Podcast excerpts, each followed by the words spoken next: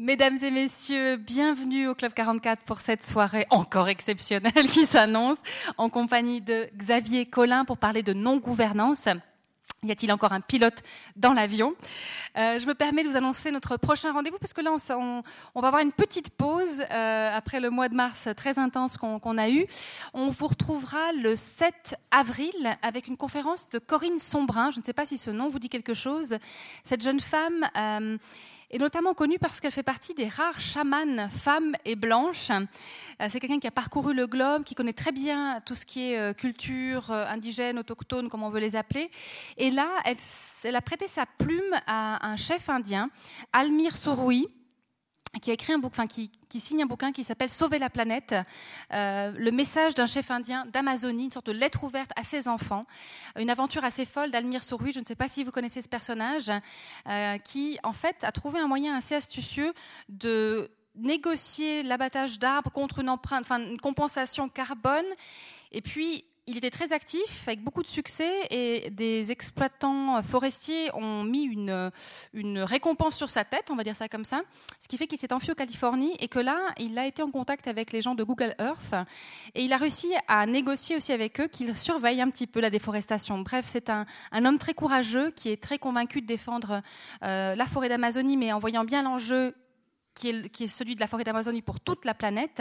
Et Corine Sombrun viendra nous parler de ce chef, de son travail, de ce qu'il a fait. Donc je vous encourage évidemment vivement à venir l'écouter, Corine Sombrun, le 7 avril. Et bien sûr, je vous encourage, parce qu'ils sont encore presque tout chaud sorti du four. Les programmes d'avril sont là, servez-vous. Comme ça, vous aurez toutes les informations sur le programme du mois d'avril. Je vous le laisse si vous voulez. Et sinon, je vous rappelle la très belle exposition de photos, et Dieu sait si elle est d'une actualité brûlante, l'exposition de photographie d'Armela Blutzel, Mas Humanos, Mas Cubanos. C'est un travail photographique qui date de 2008, mais il ne passe pas un jour, ces jours-ci, sans qu'on entende parler de Cuba, d'Obama, etc., etc. Donc n'hésitez pas, si ce n'est pas déjà fait, à aller voir cette très belle exposition. J'en viens maintenant à la conférence de ce soir. Et j'aimerais rappeler qu'elle est organisée en partenariat avec la SRT Neuchâtel, que je remercie. Je remercie son président, Monsieur Marc-Alain Langelle, de nous avoir mis en contact avec Xavier Colin. Et je remercie évidemment Monsieur Xavier Colin, mais je le ferai à plusieurs reprises, d'être ici avec nous ce soir.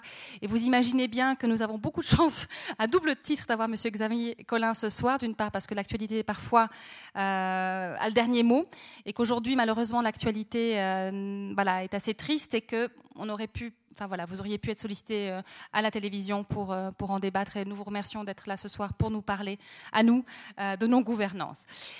Puisqu'il s'agit d'un partenariat avec la SRT, j'ai le plaisir maintenant de passer la parole à Monsieur Langelle, qui souhaite vous adresser quelques mots. Merci, bonsoir. Au nom de la SRT, je vous souhaite à mon tour la bienvenue à cette conférence de Monsieur Xavier Colin. Nous avons pour habitude d'organiser toutes les 2 années une conférence ici au Club 44. L'année passée, nous étions dans le Bain, nous étions à Neuchâtel, et nous avions Simon Mathédoré comme conférencier. Nous avons toujours le plaisir de venir ici au Club 44, et je remercie Madame Bonadonna de nous accueillir, c'est très aimable. Nous avons tenu notre assemblée générale tout à l'heure, et maintenant nous avons la conférence qui suit. Donc une partie des gens dans l'assemblée connaissent la SRT, d'autres pas. Donc je vais me permettre de faire une petite pub, comme à la télévision. Vous savez, avant les bonnes émissions, il y a toujours une pub de publicité. Donc Xavier Colin, il est habitué à ce genre de choses. Vous m'en voudrez pas. Vous non plus. Alors qu'est-ce que c'est que la SRT ? C'est la Société des auditeurs et téléspectateurs de la RTS. Nous sommes 7 associations cantonales, donc les 7 parties francophones, le Jura bernois comptant aussi pour une partie francophone à part entière, ont une SRT. Et la vocation de la SRT est de défendre les intérêts des différents auditeurs et téléspectateurs, d'avoir une écoute attentive sur ce qui se passe à Lausanne et à Genève, d'éviter un lémanocentrisme trop appuyé. Et pour ce faire, nous avons des institutions et des organes, notamment le Conseil du public, dont le président... Ah, je dois être dans l'axe de la... Ah, d'accord. Dont le président Mathieu Béglin est parmi nous et que je salue aussi ce soir. Donc, je vous encourage à vous renseigner sur les activités, parce que je ne vais quand même pas prendre trop de temps à Xavier Colin, il est beaucoup plus passionnant que moi, de vous intéresser à nos activités. Il y a quelques brochures à l'entrée. Et nous avons peut-être un peu trop de succès à cause de Xavier Colin ce soir, parce que vous êtes très nombreux dans la salle, mais nous avons prévu un apéritif dînatoire tout à l'heure qui se tiendra dans la salle d'à côté. Et je vous invite à venir discuter avec moi très volontiers pour savoir un petit peu ce qu'on fait à la SRT. Mais juste, dernier coup de pub et après j'arrête, vous avez un journal qui s'appelle Le Médiatique et à l'intérieur se trouve le journal Le Club. Vous avez des manifestations, des enregistrements d'émissions qui ont lieu dans nos différentes régions respectives et pour lesquelles vous avez la possibilité, en adhérant à la SRT qui coûte 25 francs par année, 40 francs pour les couples, la possibilité de participer à ces enregistrements notamment. Mais ce n'est pas la seule vocation, comme je disais tout à l'heure. Voilà, j'en ai terminé. Je vous souhaite une excellente conférence et je vous remercie surtout d'être venus aussi nombreux ce soir ici au Club 44. Bonne soirée.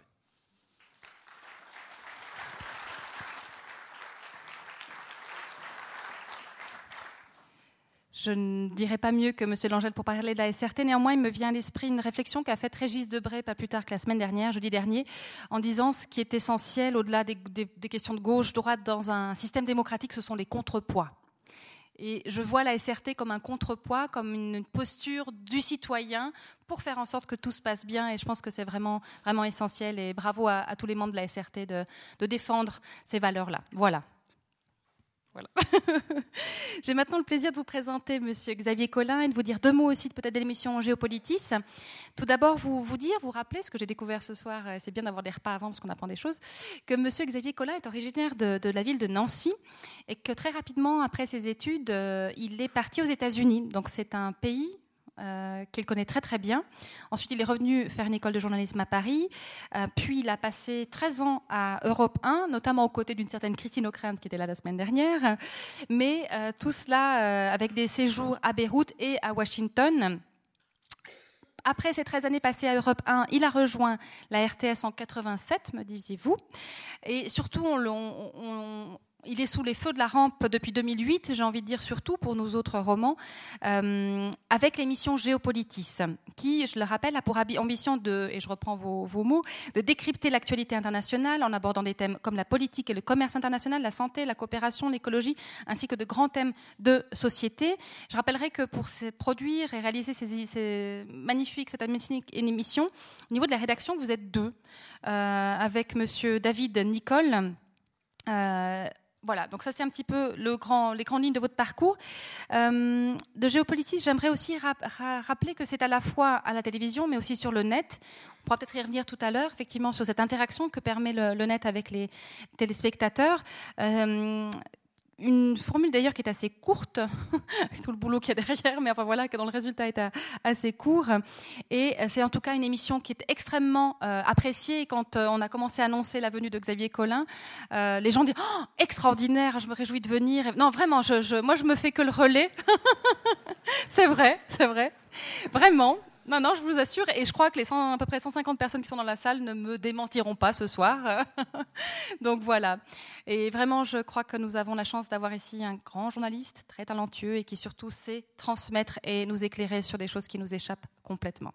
Merci beaucoup à Xavier Colin, merci d'être là ce soir, et puis bonne soirée, à tout à l'heure. Merci.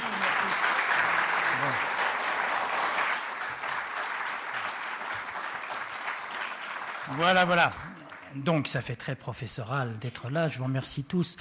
Juste une petite anecdote, puisque on a rappelé quelques dates. Il faut de temps en temps avoir le sens des réalités. L'autre jour, j'étais avec une jeune stagiaire qui me dit « Bonjour, monsieur ». Déjà, me dire « monsieur », c'est assez grave. Et elle me dit « Mais vous étiez à la radio en France avant d'être à la télé ». Alors, moi, j'étais tout content en disant « C'est génial, quelqu'un se souvient ». Elle m'a dit « Oui, mon grand-père vous aimait beaucoup ». Ça m'a démoralisé totalement.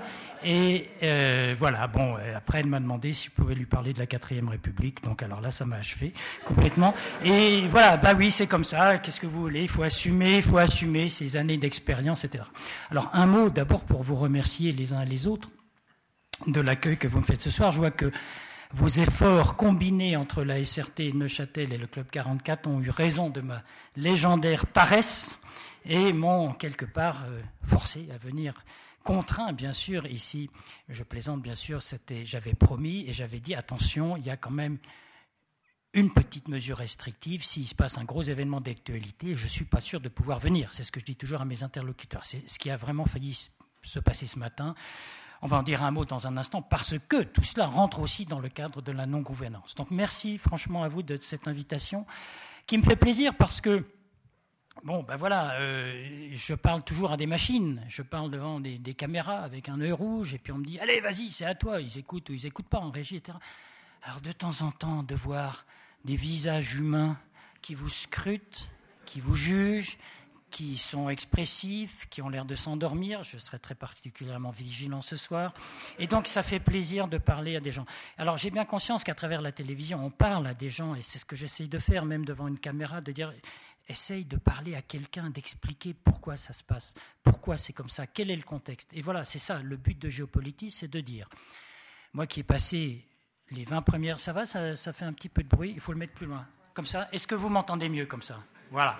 Donc après avoir passé, je dirais, les 20 premières années de ma vie professionnelle, à courir le monde, derrière des terroristes, derrière des chefs d'État, souvent c'est un peu les mêmes, ça dépend des pays, et après j'avais passé une bonne dizaine d'années à la tête du service international ici à la télé, où j'ai eu vraiment des moments extrêmement riches, des moments professionnel tout à fait exaltant.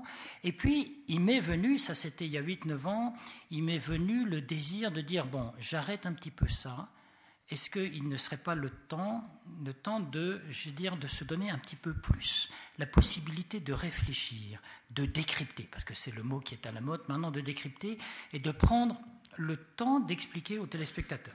Je suis allé avec mon idée voir les dirigeants de l'époque, qui ont commencé par me dire, je cite, que tout ça allait emmerder tout le monde et qu'on n'en avait pas besoin. Donc ça m'a évidemment beaucoup motivé. Et ensuite j'ai eu de la chance parce que, si j'ose dire, c'est la technologie qui est venue à mon secours. Et grâce à Gilles Marchand, qui était là depuis déjà quelques années, et de Bernard Rappa, ils m'ont dit, écoute, ça nous intéresse, mais fais-nous quelque chose qui va d'abord être diffusé sur Internet, ce qui en soi était déjà une révolution, parce que pour la première fois, on ne mettait pas une émission de télévision sur Internet, mais on créait un produit dans un studio spécial qui passait sur Internet et qu'ensuite, bien sûr, on a mis sur la télévision. Mais pourquoi est-ce que c'est important, ça ?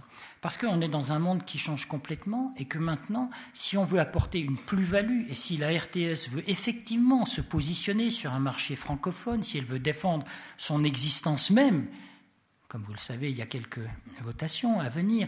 Il faut qu'elle se profile sur tous les vecteurs. Sur tous les vecteurs, ça veut dire quoi ? Qu'on va rester uniquement sur RTS1 ou sur RTS2 ? Mais bien sûr que non. Ça veut dire qu'on doit être présent sur des vecteurs comme vos ordinateurs, vos téléphones mobiles et de plus en plus sur les réseaux sociaux. Sinon, on est condamné. Or, on s'est trouvé justement à la conjonction de ce besoin éditorial et cette possibilité technologique qui fait que 8 ans après, on continue l'émission qui était prévue pour durer 6 mois au départ. Donc voilà pourquoi, quelque part, je suis content de voir que, avec le même produit, j'essaye en tout cas d'intéresser à la fois des gens qui sont retraités, qui ont le temps d'écouter, des gens qui sont en pleine activité professionnelle, des jeunes qui sont étudiants à l'université, et même des moins de 15 ans qui doivent faire un devoir sur l'Afghanistan à l'école. Et ça me conforte dans l'idée que de plus en plus, entre ce que j'appellerais le « hot news », c'est-à-dire vraiment l'information en continu, et les grands magazines d'investigation ou de reportage comme Temps Présent, qui ont évidemment leur place, voilà, il y a un espace au milieu qui est un espace de décryptage. Ce décryptage, nous y voilà, me permet depuis déjà pas mal d'années d'observer le monde tel qu'il est, pas seulement en Suisse, mais dans le monde entier, et d'en tirer un certain nombre d'enseignements, et c'est justement l'objet de la conférence de ce soir. Commençons évidemment par l'actualité. L'actualité ce matin, c'est le terrorisme. Ça commence comme d'habitude par un petit SMS ou un petit message sur un réseau social, alerte, voilà, à Bruxelles. Dans le monde contemporain, vous le savez bien, les images arrivent souvent avant le texte, donc on a déjà des premières images. On voit vaguement l'aéroport de Zaventem avec de la fumée. On ne sait pas encore ce qui s'est passé. Tout va extrêmement vite. En gros, 1 heure, 1 heure et demie après, ça y est, si j'ose dire, on sait tout. on croit qu'on sait tout de l'acte terroriste de ce matin. Pourquoi est-ce que j'y reviens? Parce que ça aussi, c'est le résultat d'une non-gouvernance. C'est quoi une bonne gouvernance? Ça a été défini il y a quelques années, d'ailleurs par des sociétés américaines qui ont défini 4 critères assez intéressants. C'est quoi une bonne gouvernance? Qu'est-ce qui fait qu'une institution, un pays, une association, une entreprise, une compagnie sont bien? Le premier critère, c'est évidemment la crédibilité et l'honnêteté de celui qui est gouvernant. Ça semble évident, mais enfin, ça n'est pas partout. Le deuxième critère, c'est qu'il y ait une transparence extrêmement précise du mandat de celui qui gouverne. Si c'est flou, si c'est confus, si c'est pas sain, on n'y arrive pas. Troisièmement, il faut une structure, évidemment, qui aide à la réalisation de ce mandat. Ça n'est pas toujours le cas. Et puis, quatrièmement, on l'oublie souvent, derrière le rôle du gouvernant, derrière sa capacité, son intégrité, derrière le système qui lui permet de vivre, il faut absolument qu'il y ait une sorte d'adhésion populaire avec ce gouvernant, sinon effectivement le système est vicié. Eh bien, essayons de réfléchir un petit peu sur ces 4 critères de bonne gouvernance tels qu'ils ne sont pas, malheureusement, qu'ils ne sont pas appliqués. Je vais commencer par les Nations Unies. Alors, je suis parfaitement à l'aise parce que autant je peux pendant des heures disserter sur le dysfonctionnement, autant aussi je mets à leur actif un certain nombre de réalisations. Et là, je fais toujours une grosse différenciation entre le système politique des Nations Unies et le travail des agences des Nations Unies, le HCR, l'OMS, l'OCHA, qui s'occupe des cas d'urgence, etc. Je vais vous donner un exemple. L'autre jour, je suis allé à une réunion de la conférence de désarmement des Nations Unies. Magnifique, hein, conférence de désarmement. On se dit, ces gens-là doivent travailler sérieusement au fait, de désarmer, ensuite d'empêcher la prolifération nucléaire, d'empêcher ce qu'on appelle... Parce que maintenant, on ne dit plus qu'on se réarme, on dit qu'on modernise l'arsenal. Je veux dire, ça passe mieux. Eh bien, mesdames et messieurs, cette commission du désarmement des Nations Unies à Genève ne travaille pas depuis 18 ans. Depuis 18 ans, on discute sur la possibilité d'établir un ordre du jour. Alors, comme je sais que vous êtes très curieux, je vous ai amené le dernier communiqué, parce que c'est à peine croyable. Bel exemple de dysfonctionnement. Voilà. Dernier communiqué. La conférence du désarmement se penche, il se penche sur les travaux du groupe de travail informel chargé de la question du programme de travail.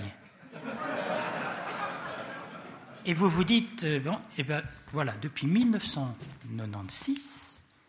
on en est là avec la commission du désarmement aux Nations Unies. La faute à qui? Comptez pas sur moi pour vous citer tous les pays. Il y aura toujours un pays qui n'est pas d'accord sur... dans l'ordre du jour, parler des armes conventionnelles, Parler du nucléaire, Alors, si on n'est même pas d'accord sur... Voilà un type de non-gouvernance qui est totalement scandaleux. C'est pas moi qui le dis. Le directeur des Nations Unies, qui est un type vraiment bien, qui est un directeur qui est pugnace et qui ne manie pas la langue de bois, eh bien, il est allé l'autre fois devant la commission du désarmement et, si j'ose m'exprimer ainsi, il leur a sonné les cloches en disant « Vous ne pouvez pas continuer comme ça, vous êtes la honte ». Vous êtes la honte du système. Tellement la honte que des groupes parallèles se sont mis en place entre pays qui ont envie que ça progresse et ils se sont mis à se réunir. Autre exemple de dysfonctionnement, sur ce nouveau groupe qui s'est mis en place pour le désarmement nucléaire, il n'y a aucune des grandes puissances nucléaires qui détient la bombe atomique qui y participe. C'est intéressant. Voilà. Exemple de dysfonctionnement, encore une fois, d'ailleurs, je ne suis pas le premier à le dénoncer, mais quand on le fait, on dit non, mais c'est des exagérations de journalistes et tout, pas du tout. C'est un exemple. À côté de ça, dans le même bâtiment aux Nations Unies, à Genève, vous avez des gens formidables du HCR ou d'autres agences, notamment de l'UNICEF en ce moment, qui fait un travail formidable, qui ne demande qu'une chose, c'est qu'au premier étage des Nations Unies, c'est-à-dire au Conseil de sécurité, on les laisse travailler. Je vous donne un autre exemple de dysfonctionnement. La Syrie. Figurez-vous que si on en croit M. Bachar Al-Assad, il n'y a pas de guerre en Syrie. Évidemment, il n'y a pas de guerre. Donc pendant les deux premières années de la guerre en Syrie, ni la Croix-Rouge, qui est indépendante des Nations Unies, on a bien compris, mais ni le HCR, ni les agences ne pouvaient rentrer en Syrie. Et pourquoi? Parce que Bachar Al-Assad disait « Ah oui, vous êtes les gens des Nations Unies au CCR, ah oui, mais vous intervenez en cas de guerre. » Mais il n'y a pas de guerre chez moi. J'ai juste un problème, assez sérieux avec un groupe terroriste. Mais ce n'est pas une guerre, vous ne pouvez pas venir. On en était déjà à 150 000 morts, excusez du peu. Voilà ce type de dysfonctionnement qui fait qu'il n'y a pas de gouvernance. On en paye les frais aujourd'hui. On paye la facture de cette non-gouvernance.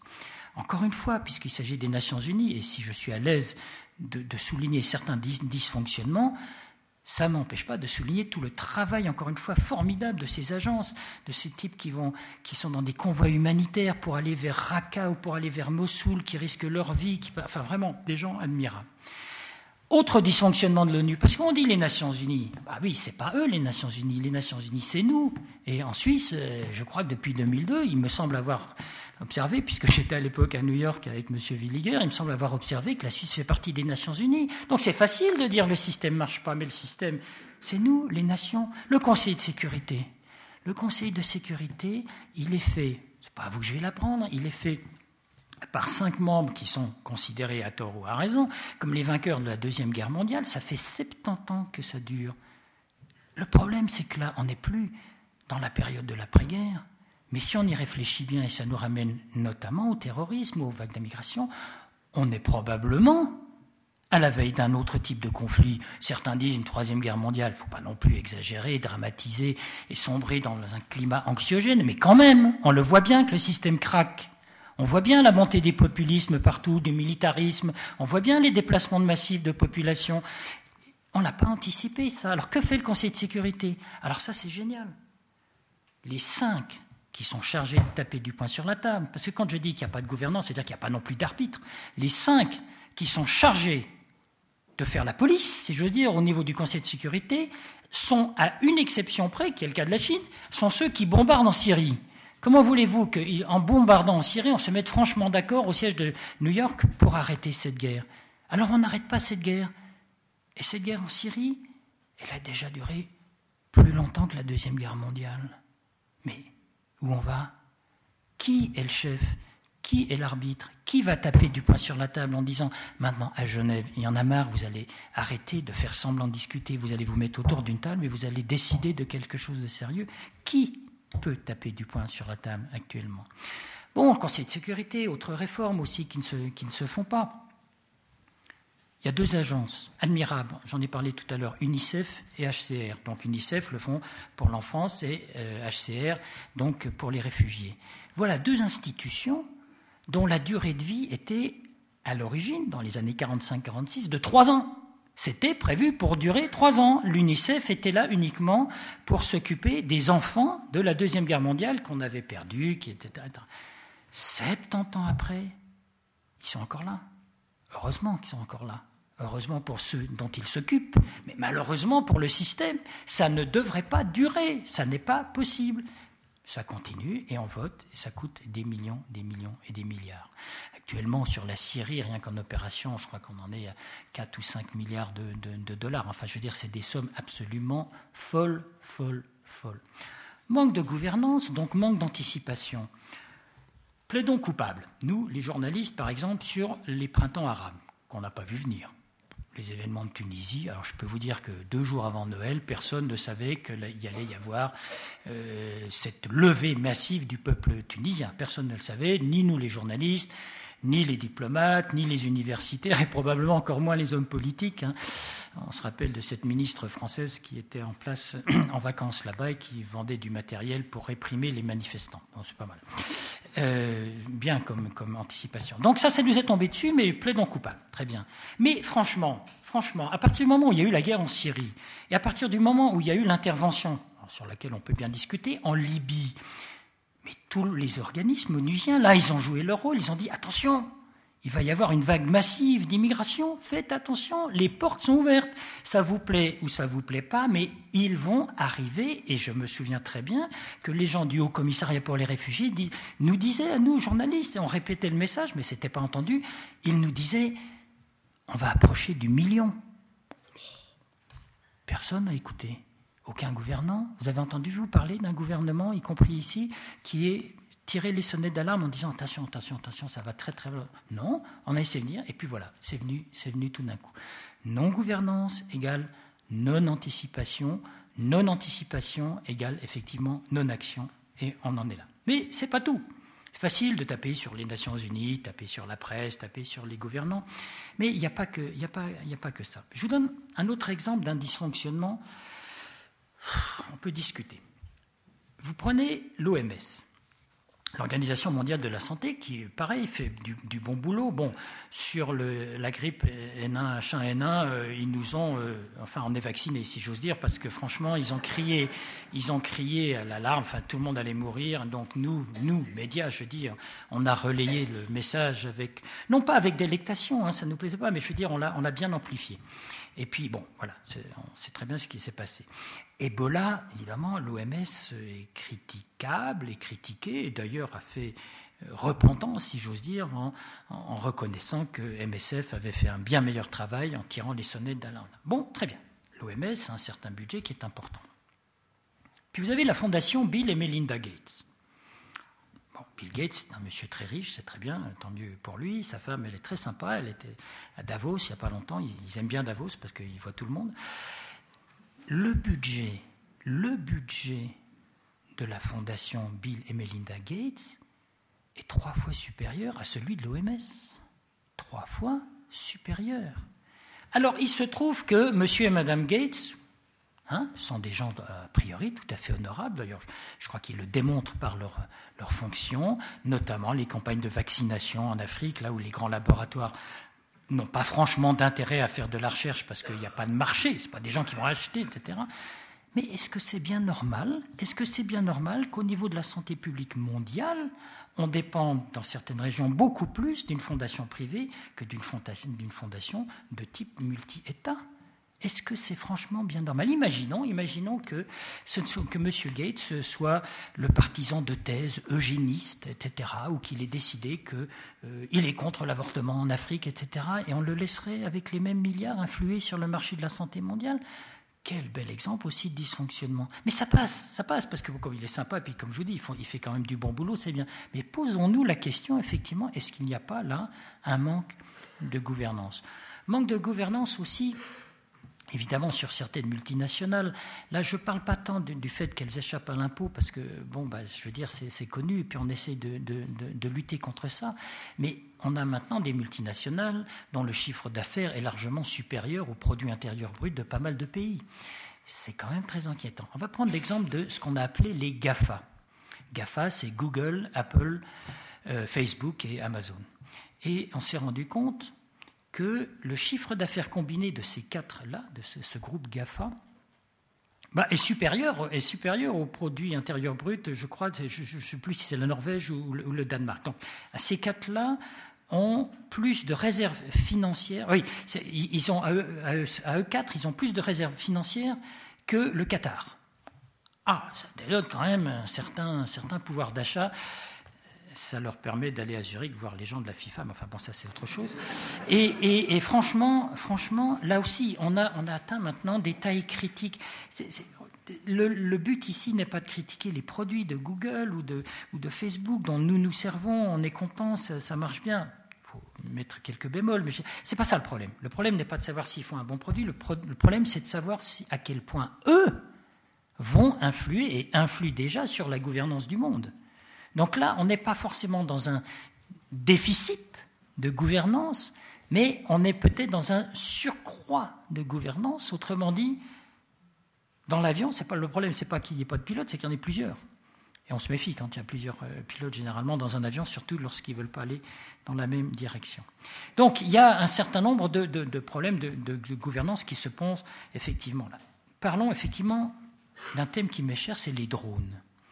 Vous savez que maintenant, on fait la guerre par drone interposé. Alors franchement, en Irak, au Yémen, en Syrie, c'est des drones. On tue des gens. Et il ne s'agit pas de savoir si les cibles sont justifiées. Elles le sont probablement en matière de terrorisme. Ce n'est pas ça le problème. Le problème, c'est qui assume, in fine, la responsabilité d'aller tuer quelqu'un. Parce que les lois de la guerre, elles sont quand même faites, et j'en discutais l'autre jour justement avec le chef des opérations du CCR, les lois de la guerre, elles ont été faites pour que justement, on sait bien qu'on ne peut pas empêcher la guerre, donc il faut, entre guillemets, humaniser la guerre, en tout cas rendre une certaine forme d'humanité à ceux qui subissent les effets de la guerre, que ce soit les populations civiles. Que ce soit. Et là, on ne sait plus du tout où est le cadre. Il n'y a plus de gouvernance juridique pour les drones. Qui est responsable de la mort, par exemple, de, je ne sais pas, un drone américain, mais les autres font pareil, va bombarder un chef terroriste, soit il se trompe, soit la charge est trop forte, j'en sais rien, et on tue la moitié d'un village. Qui est responsable ? Le type qui est dans son centre au Nevada, qui est avec ses joysticks comme un jeu vidéo, puis qui manie son drone à distance ? Ou est-ce qu'on considère que c'est le lieu de point de départ du drone, en particulier par exemple le Pakistan, qui est responsable parce que le drone est parti du Pakistan, mais si c'est posé en Ouzbékistan, alors c'est peut-être... On est dans un flou total et le CICR hurle contre cela. On ne respecte plus du tout les lois de la guerre. Les conventions de Genève n'ont jamais autant été violées par des États qu'aujourd'hui. Quand vous avez un président syrien, dont on mentionnait le nom tout à l'heure, qui bombarde sa propre population en envoyant ses hélicoptères lâcher des tonneaux de TNT, de dynamite sur des populations civiles, là, il y a une violation, mais je ne peux même pas dire massive, c'est énorme. Les conventions de Genève, qui protestent ? Pas grand monde, pas grand monde. Pas grand monde, c'est triste. On voit donc là aussi, il n'y a pas... Quand j'entends manque de gouvernance, c'est-à-dire que quelque part aussi, il y a un manque presque d'autorité morale ou intellectuelle qui pourrait être religieuse, mais qui pourrait être universitaire ou étatique, qui dirait on arrête, on stoppe ça, on ne voit pas ça. On ne voit pas ça dans l'enceinte des Nations Unies au niveau politique. Mais encore une fois, la politique, c'est nous. Alors je vous ai donné un certain nombre d'exemples, mais c'est pas fini. Les conflits... Je vous disais tout à l'heure, on sort. Il faut qu'on sorte de cette idée qu'on est dans l'après-deuxième guerre mondiale et que donc c'est la sécurité pour nous en Europe. Et ce qui est vrai, je veux dire, c'est quand même génial. 70 ans de non-guerre en Europe, si on exclut la Yougoslavie quand même. Hein, je veux dire, c'était quand même à côté de chez nous. Mais enfin, en gros, oui, ce prix Nobel, on pouvait, pour l'Union européenne, on peut l'accepter en ce sens qu'il n'y a pas eu de... Bon, d'accord. Mais c'est fini, ça. Ça, c'est fini, cette époque-là. Tout le monde vous le dira. On est dans une autre époque. Jean-Claude Guibault, le confrère anciennement du Monde, là, qui réfléchit beaucoup sur ces questions, écrit sur le plaisir de la guerre, etc. On est maintenant dans une nouvelle époque qui est, comme je le disais tout à l'heure, qui est d'un avant-guerre. On ne peut pas définir... Dieu merci d'ailleurs, on ne peut pas définir encore les contours de cette nouvelle guerre, mais on voit bien qu'elle se précise. On voit bien qu'elle se précise. Le terrorisme, l'immigration.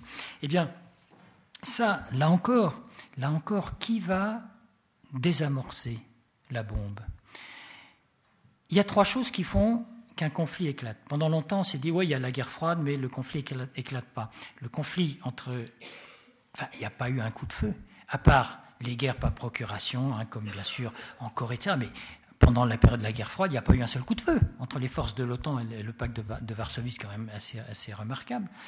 Mais au fond, ce qui est vraiment très, très, très, très, très embêtant, c'est qu'on sait que cette nouvelle guerre, elle peut être favorisée par trois facteurs qui sont des constants dans l'histoire de l'humanité. On se tape dessus quand, un, il y a des déplacements massifs de population, parce que, eh ben voilà, c'est l'éternelle histoire du monde. Je veux dire, telle tribu veut le territoire d'une autre tribu. Donc, on déloge. Donc, quand il y a vraiment déplacement massif de population et donc discrimination, voilà, c'est déjà un premier facteur de guerre. Le deuxième facteur de guerre, c'est quand tout ça se passe dans une crise économique avec un chômage exacerbé. Tiens, bon. Et puis, troisièmement, ça se passe quand, effectivement, les idées nationalistes, je ne dis pas patriotiques, mais les idées nationalistes et populistes prennent largement le dessus, et surtout, écoutez bien, lorsque ces forces politiques populistes prennent le pouvoir légalement. Il ne s'agit pas là d'un coup d'État, c'est quand là. Bon, alors évidemment, après, tout le monde dit, oui, alors vous êtes en train de nous décrire la situation des années 30 et Hitler qui avait pris le pouvoir tout à fait légalement, hein, il avait été élu. Bon, c'est ce qu'on dit, en tout cas. Mais est-ce qu'on n'y est pas déjà un peu ? Quand vous regardez l'orientation politique de certains pays, notamment de ces ex-pays de l'Est, je ne vais pas les citer, mais qui ont rejoint l'Union européenne, bon, c'était peut-être pas la meilleure chose d'ailleurs qui puisse arriver, mais quand on voit l'orientation de certains discours, on s'inquiète effectivement de cette possibilité. Et quelle forme de gouvernance pourrait donc essayer de limiter tout cela? Je viens de mentionner l'Union européenne. Moi, je suis très déçu. J'avais toujours été un Européen convaincu, au sens où le marché commun, c'est-à-dire l'Europe, des échanges, c'était évidemment une chose, mais qu'il fallait aller plus loin. Bon, c'est mon côté français, le côté franco-allemand, réconciliation, tout le monde travaille ensemble. Bon. Quelle déception, quelle déception! Et nous-mêmes qui avions crié à la catastrophe lorsque la Suisse n'avait pas voulu rejoindre l'espace économique européen, si vous vous rappelez, bien sûr, avec la parole de la Murat sur le dimanche noir, on est bien obligé maintenant de réfléchir, de dire que ce n'était pas une catastrophe. Et au fond, quel est le degré d'attractivité actuelle de l'Union européenne? Alors qu'il n'y a pas d'Europe de la défense, il y en a qui sont pour aller en Libye, il y en a qui ne veulent pas, il y en a qui veulent intervenir en Syrie, d'autres qui ne veulent pas. Enfin, il n'y a pas d'Europe de la défense, puis de toute façon, c'est les Français, je m'excuse de le dire, qui font tout le boulot. Il n'y a que eux qui sont au Mali et qui luttent au Sahel contre les terroristes. Et puis bon, les Allemands leur envoient trois avions et les Danois quelques inspecteurs, mais c'est la France qui fait le boulot. Il n'y a pas d'Europe de la défense. L'Europe monétaire, on a vu qu'elle était extrêmement fragile avec la crise de l'euro. L'Europe financière, ben on sait ce qu'il en est avec les différentes crises, notamment après les subprimes, on a bien. Et l'Europe politique, elle est où? Elle est où, l'Europe politique?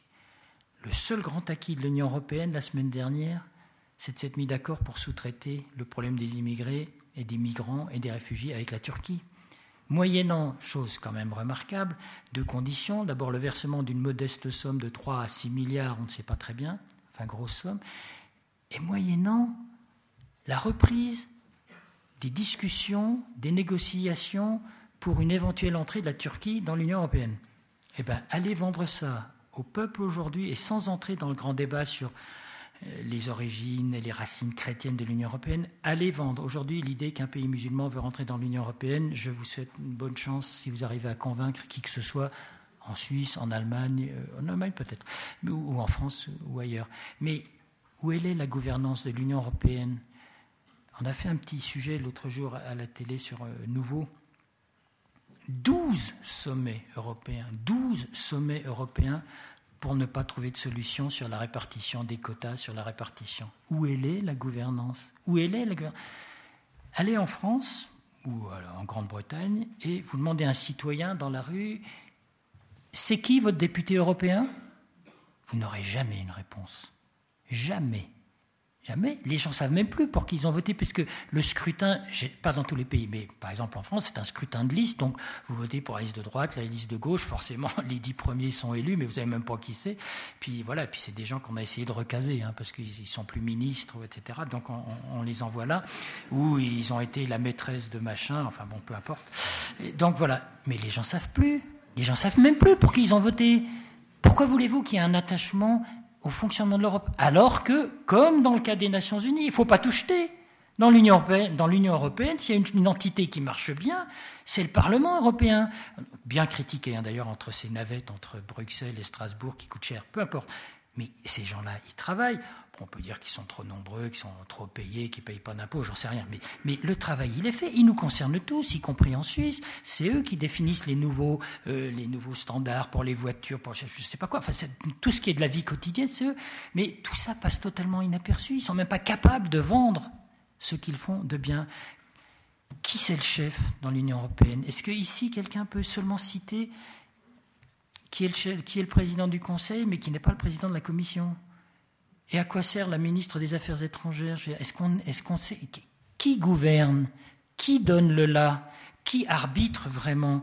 Est-ce que c'est l'institution elle-même, ou est-ce que c'est les chefs d'État par téléphone qui disent « Mon petit bonhomme, à Bruxelles, voilà, tu vas faire ci, tu vas faire ça ». On ne le sait pas. Où est cette gouvernance? Moi, je ne la vois pas dans l'Union européenne. Malheureusement, je ne la vois pas. Pour moi, c'est une grosse forme de déception. Bon, encore une fois, il ne faut pas non plus tout jeter, il ne faut pas jeter le bébé avec l'eau du bain, Dieu merci, il y a quelques... Hein, enfin, ces temps-ci. Et on va faire quoi si, d'aventure, la Grande-Bretagne décide de sortir? Moi, j'avoue, je ne sais pas à qui faire confiance. Les sondages sont ce qu'ils sont. Je ne suis pas sûr que les sondages actuels reflètent une image exacte de ce qui se passe en Grande-Bretagne. Mais s'ils décident de sortir, ça ne ressemble pas... à un chant du cygne et à la fin d'une institution, il restera qui en Europe? L'erreur fondamentale de l'Union européenne, c'est d'avoir grandi sans jamais avoir demandé l'avis de qui que ce soit. Je sais, j'étais à Dublin là, quand il y a eu l'adhésion de 10 membres d'un coup. 10 membres, il y avait Malte, les Pays-Baltes, etc. Mais ce caractère quasi automatique a fortement déplu à toutes les populations européennes qui ne se reconnaissent plus dans cette union européenne. C'est vraiment très, très, très dommage. Et j'ai la faiblesse de penser, et là, c'est l'admiration que j'ai pour le système suisse, j'ai la faiblesse de penser que de toute façon, le problème, notamment en France, c'est qu'on ne demande jamais l'avis aux gens. En Suisse, on le demande tout le temps, ce qui parfois est désarmant. Mais si on avait vraiment demandé l'avis aux gens, on n'aurait pas eu des catastrophes comme le premier non à Maastricht, etc. La vraie Europe, on le sait bien, elle sera fédérale ou elle ne sera pas. Si elle est fédérale, ça veut dire qu'il y a effectivement un abandon de souveraineté, finalement tout à fait comparable à un système suisse où les cantons sont ce qu'ils sont, ils gardent leur identité, voire leur règlement, leur spécificité, mais au niveau de la défense, de la monnaie, de la politique étrangère, on délègue, on se met d'accord. On peut s'engueuler entre eux, entre soi, mais au moins on est d'accord sur un but à atteindre. Et je pense, moi, que très sincèrement, j'ai toujours pensé que le modèle fédéral, confédéral suisse, est tout à fait adaptable à l'Union européenne, à supposer que, justement, il y ait cette volonté et cette possibilité d'abandon de souveraineté. Eh bien, on n'y est pas, hein. Mais alors pas du tout. On y était peut-être il y a 5 ou 10 ans, peut-être quelques possibilités. Même quelqu'un comme Giscard, qui écrit toujours, il est très âgé maintenant, mais il écrit toujours bien. Et lui, il défend ce système fédéral. Bon, à quoi va ressembler l'Union européenne? Mais j'en sais rien du tout. Quel sera le résultat des négociations entre la Suisse et cette Union européenne, je ne suis pas sûr qu'on ait des bons résultats. Et puis, tant qu'à faire, puisqu'on dit du bien aussi du système suisse, on peut-être aussi le critiquer sur le fait qu'on ne sait pas toujours très bien qui assure la gouvernance non plus. Entre un président qui change tous les ans, est-ce qui embête... Enfin, là, ce coup-ci, il y en a un, il faut le garder parce qu'il est tellement... Il est tellement drôle que c'est... Alors lui, au moins, on sait, mais je veux dire, c'est bien, c'est drôle, mais enfin, dire au monde entier que c'est lui qui gouverne, je ne suis pas sûr que c'est une idée qui déclenche l'hilarité générale. Mais au fond, peu importe, parce qu'au moins, c'est la preuve qu'en Suisse, ce qui compte en matière de gouvernance, ce n'est pas le gouvernant, mais c'est ceux qui sont gouvernés. C'est-à-dire qu'en Suisse, au moins, et ça c'est un avantage énorme, c'est ce que j'ai appris à mes débuts ici, c'est quand on dit le souverain, ici le souverain c'est le peuple. En France c'est le président, évidemment, surtout les derniers qu'on a eus. Et non, mais le système suisse il est fondé sur ça, il est fondé sur le fait que la vraie gouvernance in fine, elle est confiée au peuple, qui en fait ce qu'il en veut. Et Dieu sait qu'il y a des fois c'est... Limite. Vous voulez que je vous parle du vote sur les minarets? Celui-là, on l'a pris dans la figure en début d'après-midi. On était bien embêtés parce que nous, on n'avait absolument pas... Enfin, vous non plus, je pense. On n'avait pas prévu du tout que... Donc, voilà, c'est vrai qu'en Suisse, il y a ce côté... Attention, la gouvernance, en fin de compte, elle est assurée, vérifiée, contrôlée, référendumisée, c'est tout ce que vous voulez, par les gouvernés. Elle est là, l'énorme différence. Et quand vous expliquez ça aux Français, aux Anglais, ils disent « Ah oui, c'est pas mal quand même ce système, c'est pas con ». Voilà, c'est ce qu'ils disent généralement. Donc c'est plutôt bien. Mais enfin, après, quand ils voient le président, ils changent de chaîne, heureusement. Bon, donc... Voilà, mais on a parlé de cette immigration, on a parlé aussi, il y a aussi un phénomène qui est très inquiétant, mais je vous rassure, je terminerai par des notes un peu plus optimistes. Il y a un phénomène qui est très inquiétant, c'est ce qu'on appelle maintenant les États faillis ou les États voyous. Il y a toujours eu dans l'histoire de l'humanité des États qui se comportaient comme des voyous, criminels ou inconscients ou incompétents. Mais là...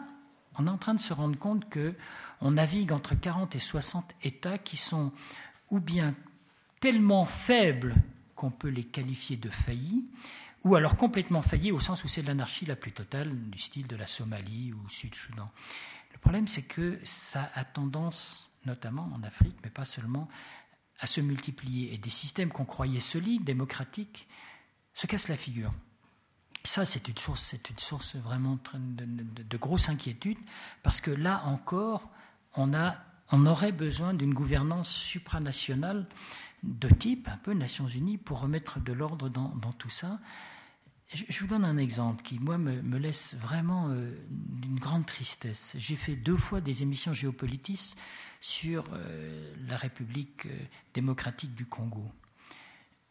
Au Congo, donc pas le Congo-Brazzaville, hein, le Congo anciennement Zaïre, celui de Mobutu, depuis que les mouvements, c'est pas vraiment une guerre, mais ce sont des mouvements insurrectionnels qui affectent surtout, comme vous le savez, les régions de l'Est du pays, puis maintenant le Burundi, on ne sait même plus si on en est à 4 millions ou 6 millions de morts. C'est un bilan de guerre mondiale, ça, quand même, 4 ou 6 millions de morts. Et je ne peux pas dire que ça passe inaperçu, parce que là, au moins, pour le coup, il y a pas mal de médias qui ont vraiment essayé de creuser la question. Encore récemment, là, au Festival international des films sur les droits de l'homme à Genève, il y avait eu le fameux docteur Mukwege, là, vous savez, l'homme qui répare les femmes, qui est venu témoigner. C'est monstrueux, c'est daéchien, si j'ose dire, dans le sens de la manière dont les femmes et les filles sont massacrées. C'est même pas imaginable qu'on puisse... Et ça continue. Et on a envoyé des casques bleus. Il y en a 22 000. Ça coûte 2 milliards de dollars par an, quand même. C'est pas rien. Et ça continue. Qui va taper du poing sur la table en disant maintenant, ça suffit, lui, tel chef, on va le traduire devant un tribunal international? Où elle est la gouvernance internationale lorsqu'on n'est même pas d'accord? C'est même pas l'histoire de savoir s'il faut juger Bachar El-Assad ou le chef de Daesh. C'est qu'au fond, on n'est même pas d'accord sur l'institution qui devrait le juger. Est-ce qu'il faut confier ça à la Cour pénale internationale? Ah ben non, on ne peut pas, parce que la Syrie, pas bête, n'a jamais ratifié l'accord de la Cour pénale internationale. Non, on ne peut pas. À moins que le Conseil de sécurité décide qu'il faut que la Cour pénale internationale juge M. Bachar el-Assad. Ben oui, mais pour qu'il y ait Conseil de sécurité, pour qu'il y ait une décision, il faut que tout le monde soit d'accord. Les Russes et les Chinois ne le seront pas, donc on ne peut pas. Alors est-ce qu'il faut créer un tribunal spécial ? Comme on l'a fait pour la Yougoslavie ou le Rwanda. Mais qui va décider? Évidemment, les instances supranationales, personne ne s'y met. La France a dit, oui, il faudra le juger, mais enfin, on n'a pas pris, il n'y a pas eu d'engagement. Est-ce qu'il faut créer un tribunal mixte, comme ça a été fait, par exemple, c'est pas mal, au Cambodge, c'est-à-dire un tribunal où il y a des juges locaux, il faut quand même qu'il y ait une présence de l'État national, aidé par toute une infrastructure, et des juges qui viennent de l'ONU, etc. Bon. Ils ont mis 15 ans à juger des gens comme Pol Pot, qui entre-temps est mort, ou d'autres. Donc il n'y a même pas, si vous voulez, un modèle type pour juger des gens quand même dans la bonne conscience humaine du monde. On peut dire qu'ils sont responsables au moins de crimes de guerre, si ce n'est de crimes contre l'humanité. Donc il n'y a pas non plus... Qui gère? Qui peut dire maintenant, on va mettre un terme aux inégalités qui ne cessent de croître dans ce monde? On le voit bien, mais on le voit même aussi dans nos pays industrialisés. On voit bien que les inégalités, elles ne sont pas en voie de régression. Qui va vraiment essayer de dire non, maintenant il nous faut un modèle économique, qui va faire ceci ou qui va faire cela? J'avais fait, c'était Bilan qui m'avait demandé ça, parce qu'on était parti de l'idée qu'il y avait un seul terrien sur 3 qui a accès à Internet. Il y a vous et moi. Ah oui, mais un terrien sur 3, je m'excuse, ça fait quand même 4,5 milliards de personnes qui n'ont pas Internet. Donc déjà, il faut remettre un peu l'église au milieu du village. Qui gouverne Internet? Qui gouverne Internet? Qui gouverne l'éthique, s'il y en a une, des réseaux sociaux, ou essaye de mettre un minimum de règlements? On ne sait pas. Il n'y a pas vraiment. C'est un peu la jungle. Chacun fait sa loi dans les grandes sociétés dont on a mentionné le nom tout à l'heure. Bon, il y a 4,5 milliards de gens qui n'ont pas Internet. Il y en a à peu près 2 milliards et quelques qui n'ont toujours pas l'électricité. Il y en a pas tout à fait 1,5 milliard, je crois. Et il y a 2 milliards de terriens qui n'ont toujours pas de toilette.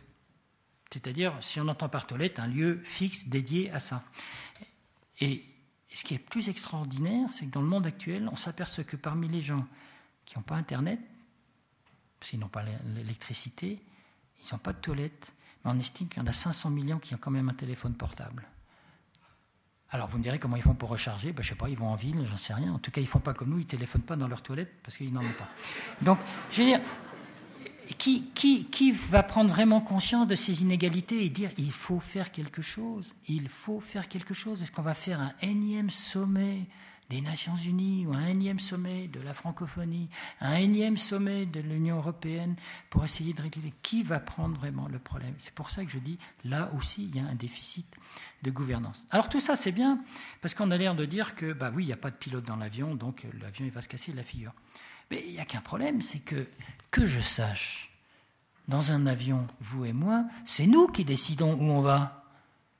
Le pilote, il est là pour obéir aux ordres. On monte dans un avion parce qu'on veut aller à Madrid et le pilote, il a généralement pour instruction d'aller à Madrid en accord avec les passagers. Donc ce que je veux dire, c'est que c'est aussi facile de dire qu'il y a un manque de pilote ou que le pilote ne fait pas son travail. Mais c'est à nous, les passagers, de bien choisir l'avion, de dire où on veut aller, de l'exiger, de faire les efforts pour ça. C'est à nous de surveiller aussi que l'avion, il est en bon état. Et j'entends par l'avion les institutions. On ne peut pas non plus reprocher aux gouvernants de ne pas gouverner si on ne leur donne pas les institutions qu'il faut pour gouverner. Donc c'est aussi notre responsabilité qui est engagée. On ne peut pas simplement se plaindre et dire toujours c'est les autres, c'est les autres, c'est les autres. Et quand je dis on ne peut pas, ça fait partie aussi de notre travail, je pense, nous, médias, de dire ce qui se passe. Alors je vous disais tout à l'heure, je vais quand même terminer par des notes positives, parce qu'il y en a. Et on s'aperçoit que même s'il n'y a pas un bon pilote, il y a quand même certaines destinations qui sont atteintes.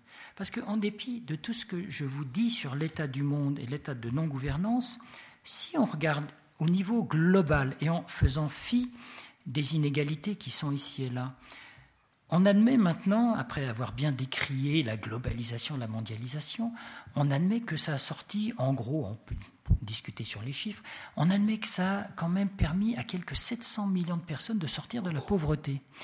Le nombre, alors que la population en 20 ans a évidemment largement augmenté, puisqu'on en a 7 milliards, je cite de mémoire, il faut vérifier précisément, mais de mémoire, le seuil de la pauvreté qui, pour des raisons assez mystérieuses, est fixé à $1,25 par jour. Voilà. Au-dessus, vous êtes riches, donc je pense que vous êtes tous riches. En dessous, on est au seuil de pauvreté. Eh bien, le nombre d'êtres humains en dessous de ce seuil de $1,25 a diminué de moitié en 20 ans, globalement, alors que la population, elle n'a pas doublé, mais presque. Donc, et voilà un premier résultat. La chance, si on peut dire, d'un enfant de mourir avant l'âge de 5 ans a été diminuée de moitié aussi en 20 ans. Ça veut dire, j'avais fait un reportage il y a longtemps là-dessus, ça veut dire qu'en gros, par rapport à il y a 20 ans, on sauve 17 000 enfants tous les jours. C'est pas mal comme résultat. On y arrive quand même, on y arrive quand même. Il y a encore 20 ans, on considérait que le nombre d'enfants qui mouraient de diarrhée, parce que pas d'eau potable, ou eau contaminée, etc., était de l'ordre de plusieurs millions. On a réduit considérablement ces chiffres-là. Donc, oui, petit à petit. Alors, avant, on considérait qu'il y avait à peu près 70%.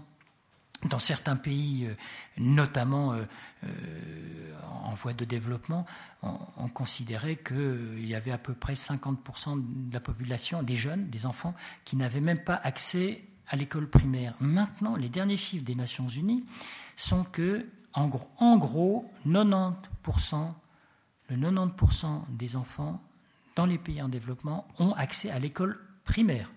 Secondaire, c'est autre chose. Mais au moins, c'est déjà ça. On a quand même progressé. J'aime beaucoup d'ailleurs l'appellation parce que quand j'ai commencé dans le journalisme, on disait les pays en voie de... On ne voulait pas dire les pays en voie de développement, on disait les pays pas avancés du tout. Enfin bon, alors en voie de développement, c'était bien au début, mais au bout de 20 ans, ils étaient toujours en voie de développement, donc c'était un petit peu disgracieux. Donc on a inventé une autre formule, on a dit les pays moyennement avancés, qui était bien. Et nous, la presse, évidemment, on les a appelés les pays méchamment attardés, parce que c'était les mêmes initiales. Mais là aussi, il y a un vrai problème. Bon, voilà pour l'anecdote. Donc, oui, dans l'avion, il n'y a pas toujours un pilote. Il n'y a pas toujours un pilote de bonne qualité. Mais pensons aux quatre critères qu'on a définis ensemble tout à l'heure, c'est-à-dire effectivement intégrité, sincérité, professionnalisme, si je veux dire, du gouvernant. Ça, c'est évidemment, il faut un bon pilote, admettons. Il lui faut effectivement une forme de structure, il faut qu'il y ait une transparence dans le mandat. Bon, oui, d'accord, il faut que le pilote sache exactement ce qu'il fasse, quel est le mandat qu'on lui confie. Il faut, troisièmement, qu'il y ait une structure qui soit adaptée à ce mandat. Il faut un avion en bonne marche, mais il faut aussi l'adhésion d'une population, l'adhésion de ceux qui ont fait confiance en ce gouvernant. Et ben voilà, est-ce que nous-mêmes nous faisons confiance? Est-ce que nous avons un projet d'adhésion politique avec, vis-à-vis de ceux qui nous gouvernent? Ou est-ce qu'on considère que c'est deux mondes à part? Et ça, c'est aussi un problème pour nous, les médias, de savoir jusqu'à quel moment on doit effectivement participer à cette adhésion ou ne pas y participer du tout. Alors voilà quelques exemples de cette non-gouvernance que moi j'observe beaucoup dans le monde, avec, donc on l'a vu, un certain nombre d'effets négatifs. Encore une fois, ce sont des observations, ce n'est pas l'avis d'un expert, c'est l'avis d'un journaliste avec 42 ans d'expérience à droite et à gauche, et justement expérience qui m'a justement permis de comparer un petit peu ce qui se passe à droite à gauche. Donc voilà pour le pilote. Qu'est-ce que je peux dire maintenant, si ce n'est que, voilà, si je suis le pilote de cet avion, il vient tout juste d'arriver à la porte 44 de la Chaux-de-Fonds, et que j'espère que vous avez fait en ma compagnie un bon voyage, et je vous souhaite non seulement de revenir sur nos lignes, mais de rentrer chez vous d'une manière tout à fait sécurisée. Merci à vous.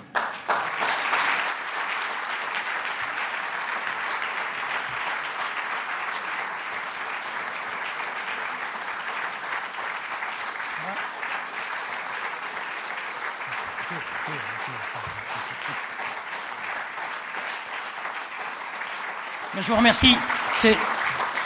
C'est très gentil, parce que quand j'enregistre Géopolitis et que je termine, il y a Turin qui dit « Bon alors, t'as fini ?» et tout. Bon alors voilà, là, au moins, c'est quand même mieux d'avoir ça plutôt qu'un technicien. « Bon, t'as vu quelle heure il est ?» Oui, bon, ben, voilà, très bien. Donc, c'est fini.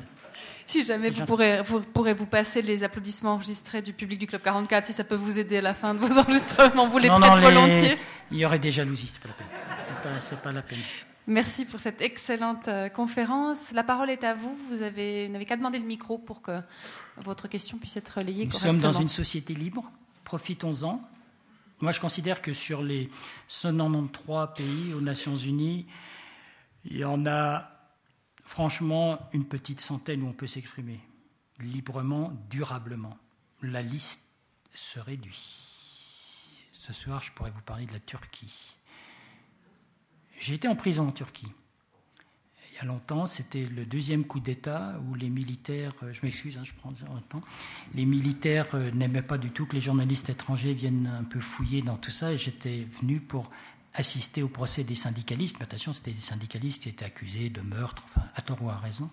Et les Turcs, les autorités turques de l'époque m'avaient arrêté en disant...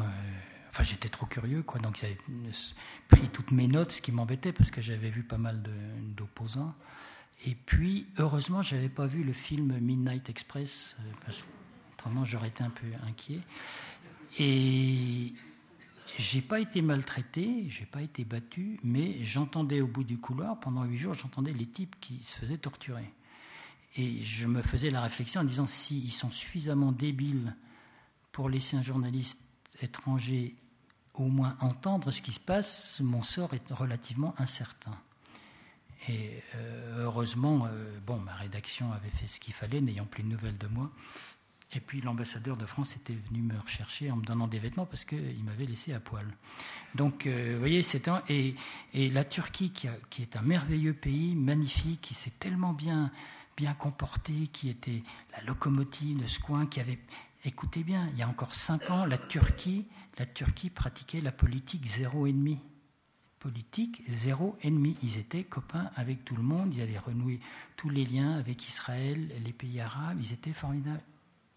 Et maintenant, la dernière chose qu'on a vue la semaine dernière, c'est l'armée qui intervient dans le principal journal d'opposition, qui change toute l'équipe dirigeante dès le lendemain à la une. Il y a un grand papier à la gloire du président. Magnifique.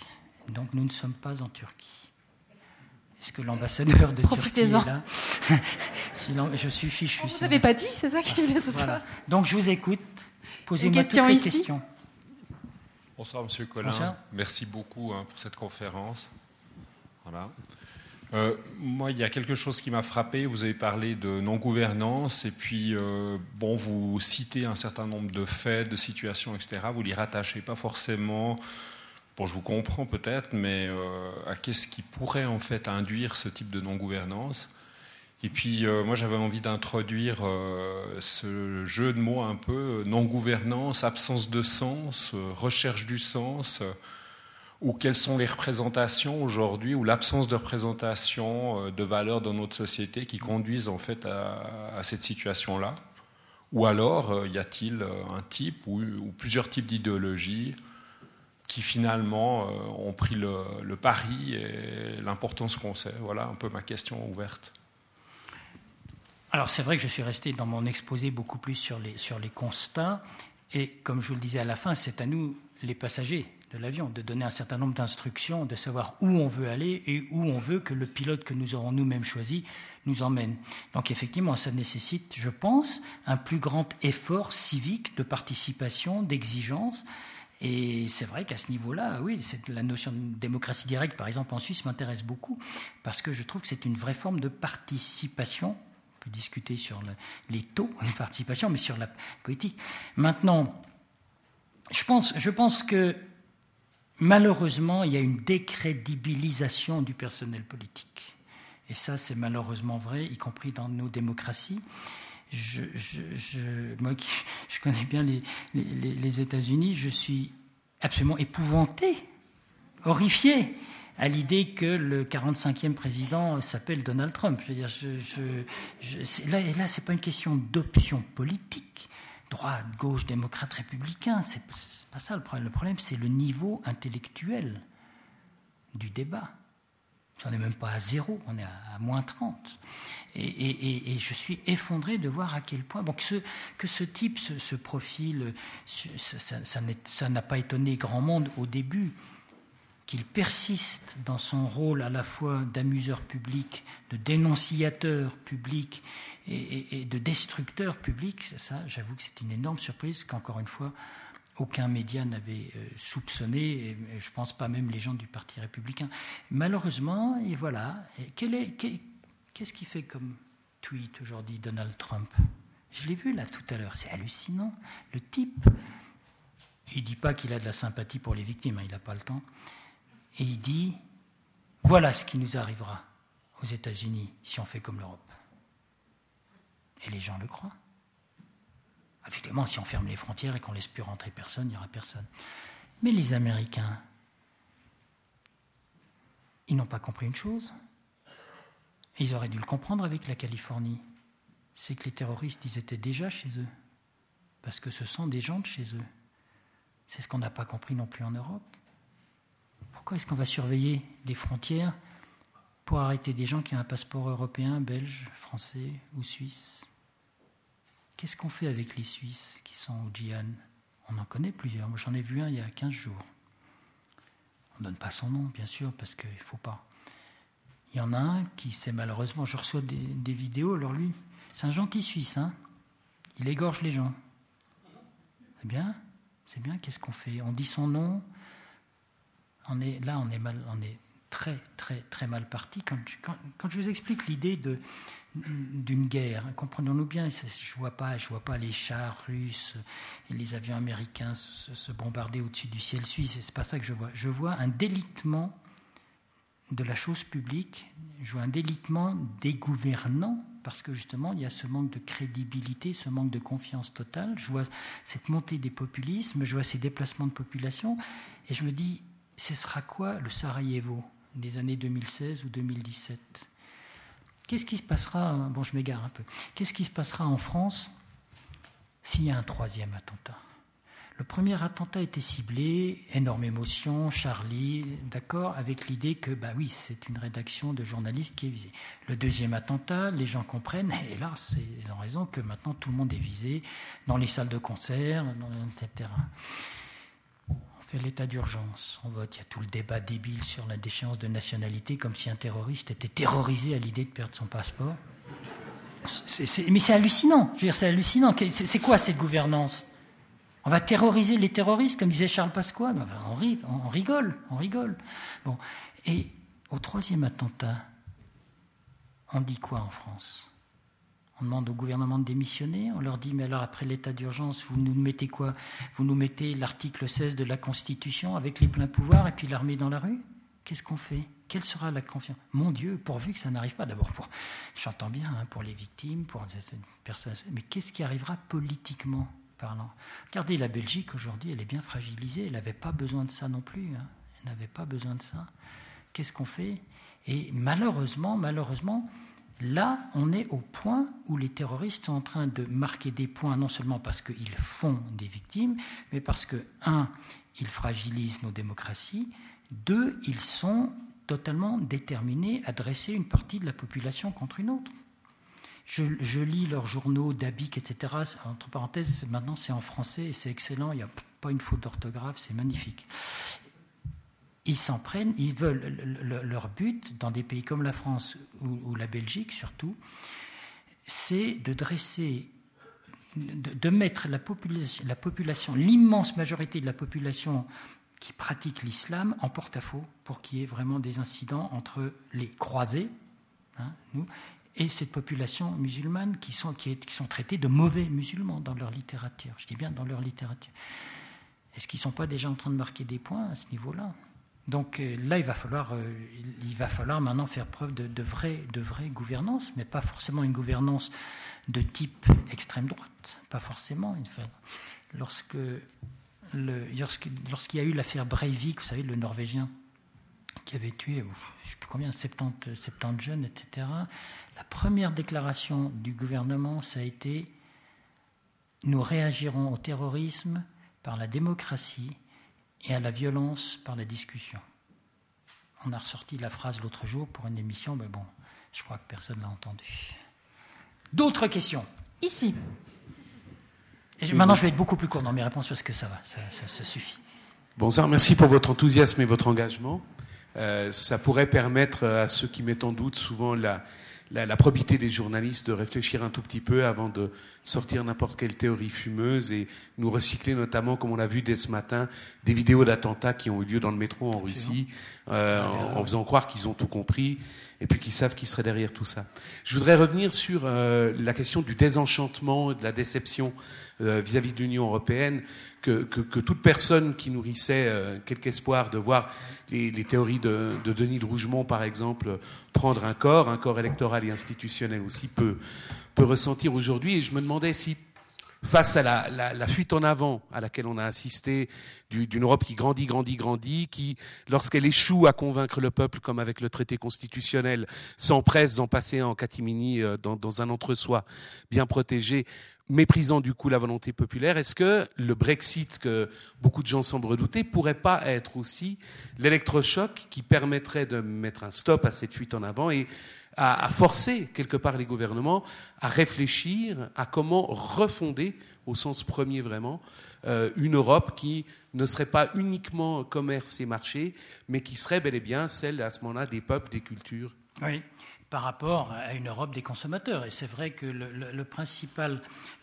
critique qui est faite à l'administration de l'Union européenne, tous ces fonctionnaires, n'est-ce pas, à Bruxelles, c'est de s'occuper du citoyen consommateur et pas du citoyen civique, si j'ose dire ainsi. Oui, c'est possible. Quelles peuvent être les conséquences d'un Brexit, donc de la sortie ? J'avoue que je ne peux pas répondre à cette question. Je pense pas que quelqu'un puisse vraiment répondre. En termes économiques, entre parenthèses, pour la Grande-Bretagne, il faudra gérer une catastrophe. Hein. Je veux dire, ils ont beaucoup de mal économiquement. Ensuite, il faudra qu'ils gèrent l'histoire de l'Écosse, qui probablement, par réaction, revotera sur une éventuelle indépendance et demandera, elle, à rejoindre l'Union européenne. Alors, on ne va pas s'en sortir. Hein, là. Mais autrement, je ne sais pas. Est-ce que l'électrochoc dont vous parlez peut être salutaire ou, au contraire, fatal ? J'en sais rien. Qui peut ? Je crois même que à Bruxelles, ils n'en savent rien eux-mêmes, parce que le cas de figure est tellement extraordinaire que, ben voilà.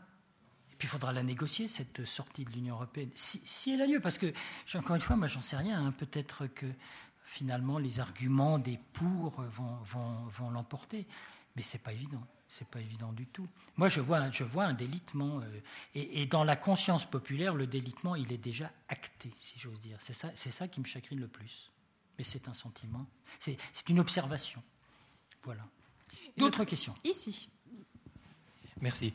Vous nous dites, nous, journalistes, vous avez dit, mais nous, peuple, en général, citoyens, on a aussi notre part et on devrait donner des directions, où veut-on aller avec cet avion, etc. Concrètement, avec votre recul et tout ça, comment vous le voyez ? Ça me paraît difficile. Enfin, au niveau communal, cantonal, éventuellement national, on se dit que peut-être les citoyens, des groupes de citoyens ont une certaine influence. Pour trouver un accord entre les citoyens de plusieurs pays, de plusieurs continents, etc., ça devient déjà beaucoup plus compliqué. Est-ce que, par exemple, des mouvements tels que Havas pourraient... Enfin, en tout cas, ces mouvements-là essayent d'influencer des comportements, etc. Enfin, ça m'intéresserait de savoir une piste. Alors, il y a deux pistes. Vous citez Havas, qui est effectivement un mouvement extrêmement pertinent, percutant, je veux dire, dans certaines campagnes, et ils vont vraiment manifester et faire le tour des sièges des multinationales ou telle entreprise pour stigmatiser les défauts. Non, ils font... On est là dans le domaine du lobby, non pas du lobby au sens multinational, mais du lobby d'opinion. Et ça sert justement, l'intérêt c'est que ça aide quelque part à former l'opinion à travers les médias ou directement. Mais pour revenir à l'attitude des passagers, et je suis tout à fait sincère lorsque je dis que le modèle suisse devrait être exporté, c'est-à-dire que le seul moyen, le seul vrai bon moyen, c'est pas seulement les élections, c'est les votations. Et souvent en France, ils confondent tout. Ils disent « t'as des élections dimanche en Suisse ». Non, c'est pas des élections, c'est des votations. « Ah ouais, mais c'est la même chose ». Non, on vote pas pour quelqu'un, on vote pour quelque chose, pour un objet. Mais il n'y a pas beaucoup de pays dans lesquels on vote. On demande aux citoyens leur avis sur un objet, sur une décision, qu'il s'agisse de refaire la Constitution, revenir sur une disposition de la Constitution ou de revenir sur une loi ou d'en proposer, ou de faire un contre-projet. C'est pas si fréquent que ça. Or, c'est quand même, je pense que c'est l'antidote à cette espèce d'arrogance des gouvernants qui s'attribuent eux-mêmes, une fois élus, le droit de tout dire, de tout diriger, y compris sur des plateformes électorales sur lesquelles ils n'ont pas été élus. Et je pense que c'est ce contrôle-là, ce contrôle citoyen, c'est le seul moyen de faire en sorte que les passagers de l'avion, in fine, parce qu'ils ont payé, parce que c'est leur argent, c'est eux qui décident finalement où ils voudront aller. Je pense que c'est ça, le bon système. Mais vox clamavit in deserto, comme disait... Je ne sais plus qui d'ailleurs, Mais je crois de plus en plus au pouvoir du citoyen qui parle, parce que, regardez par exemple... toute l'affaire de l'Irak, qui, entre autres choses, nouveau la création de Daesh, parce que l'une des énormes erreurs faites par les Américains, comme vous le savez, en 2003, alors bombardés ou pas, armes de destruction massive ou pas, ça c'est un débat, mais l'autre problème, c'est qu'ils ont immédiatement désintégré tout l'appareil étatique irakien, et notamment toute l'armée. Mais c'est ceux-là qu'on retrouve à la tête de Daesh. L'autre, là, le fou, le calife al-Baghdadi, c'est une marionnette. Il peut être mort ou il peut être vivant, c'est pas lui. Il a fait une vidéo, il est célèbre, tant mieux pour lui. Mais c'est pas lui qui commande militairement sur place. C'est des officiers irakiens, c'est des gens de l'armée de Saddam Hussein. C'est des sunnites qui se vengent du sort que la majorité chiite leur a fait après les élections. Parce que l'idée de Bush d'imposer la démocratie, comme si on pouvait imposer la démocratie comme un programme de télévision, déjà c'est pas beau, c'est ridicule. C'est ridicule. Les Irakiens ont voté plusieurs fois. Comme les chiites sont largement majoritaires, ils ont gagné les élections. Ça, il n'y avait pas besoin de faire Sciences Po pour le trouver. Ils ont gagné les élections, donc ils ont accaparé, phagocyté tout le pouvoir. Ils ont rejeté tous les sunnites, hop, de manière subalterne.